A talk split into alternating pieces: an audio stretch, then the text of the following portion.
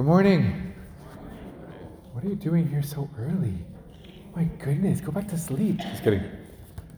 Um, just a quick little in, in distraction from the first reading, St. Paul talking about his own biography, his own autobiography, like where he, what he came from, how he experienced God, and just notice that this is his letter to the Galatians, but it affirms everything in another totally independent work, the Acts of the Apostles, two different independent works telling the same story, historical accuracy of what we know about St. Paul, about the early church, etc. And he says he went and consulted with Cephas or Cephas.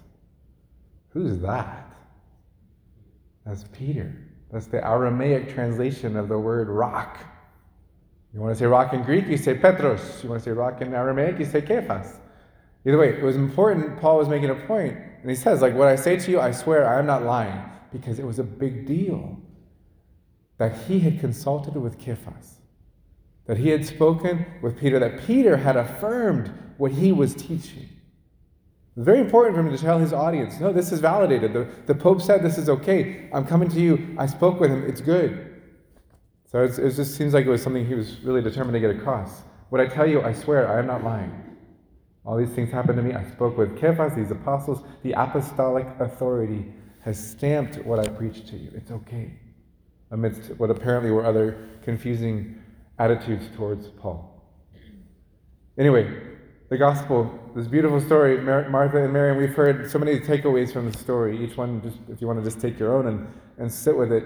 Um, I just got stuck on the term that Martha welcomed him. Here comes this stranger, this famous rabbi or whatever, and here's her home. And she, whatever happens, somebody goes to him and says, Hey, there's a woman who would love to have you over for lunch. Maybe that's a place in the shelter from the hot sun. You can sit and continue preaching to whatever crowd can fit in her house. But she welcomed him. And of course, we know the story. She gets a little bit caught up on the external elements of welcoming, rearranging furniture, having lunch ready, all these things that consume her thoughts. This is how you welcome someone, you take care of the externals. But I was kind of struck that to welcome is, is actually just a change of your inner disposition. I was doing this, I'm doing this, and wait, you're here? Okay, all my attention's on you, which is why Mary gets praised. She's chosen the better part. But really, just the spirit of welcoming is it's an inner disposition. It's like now I'm focused on you, my, my talents, my abilities, my attention. I'm listening to you. I'm talking about you. I'm talking with you. You're here. You're now the center of my day or my hour, however long you're here. Sometimes when I go to visit a friend's house in, in, um, in Metairie, I'm always struck. The music, it's set on Disney songs and K-Love radio, because they know Father Steve talks and listens to Disney. It's this little detail of this is about you coming to our house. Kind of humbling for what it's worth. But like everything is suddenly zeroed in on that one person. When we pray, is it about, okay, I got to turn to Bible page 22 and I make better make sure I get to page 25 because I got to finish my assigned reading for this prayer hour? Those are good means, but they are means to what? To spend time focused on Him.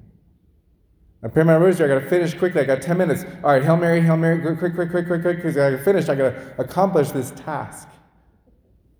It's a means to encounter Him. So, yes, by all means, use those means, but don't miss the end for the means. I prayed for 15 minutes the rosary, I got nothing out of it. Well, granted, sometimes it feels that way. But check my interior attitude. Was I focused on Him? Was I using the, the, the, the Hail Marys as a moment of letting the Blessed Mother show me His face? Because it's about Him. It's always about welcoming Him. At the end of the day, welcome to welcome is to love.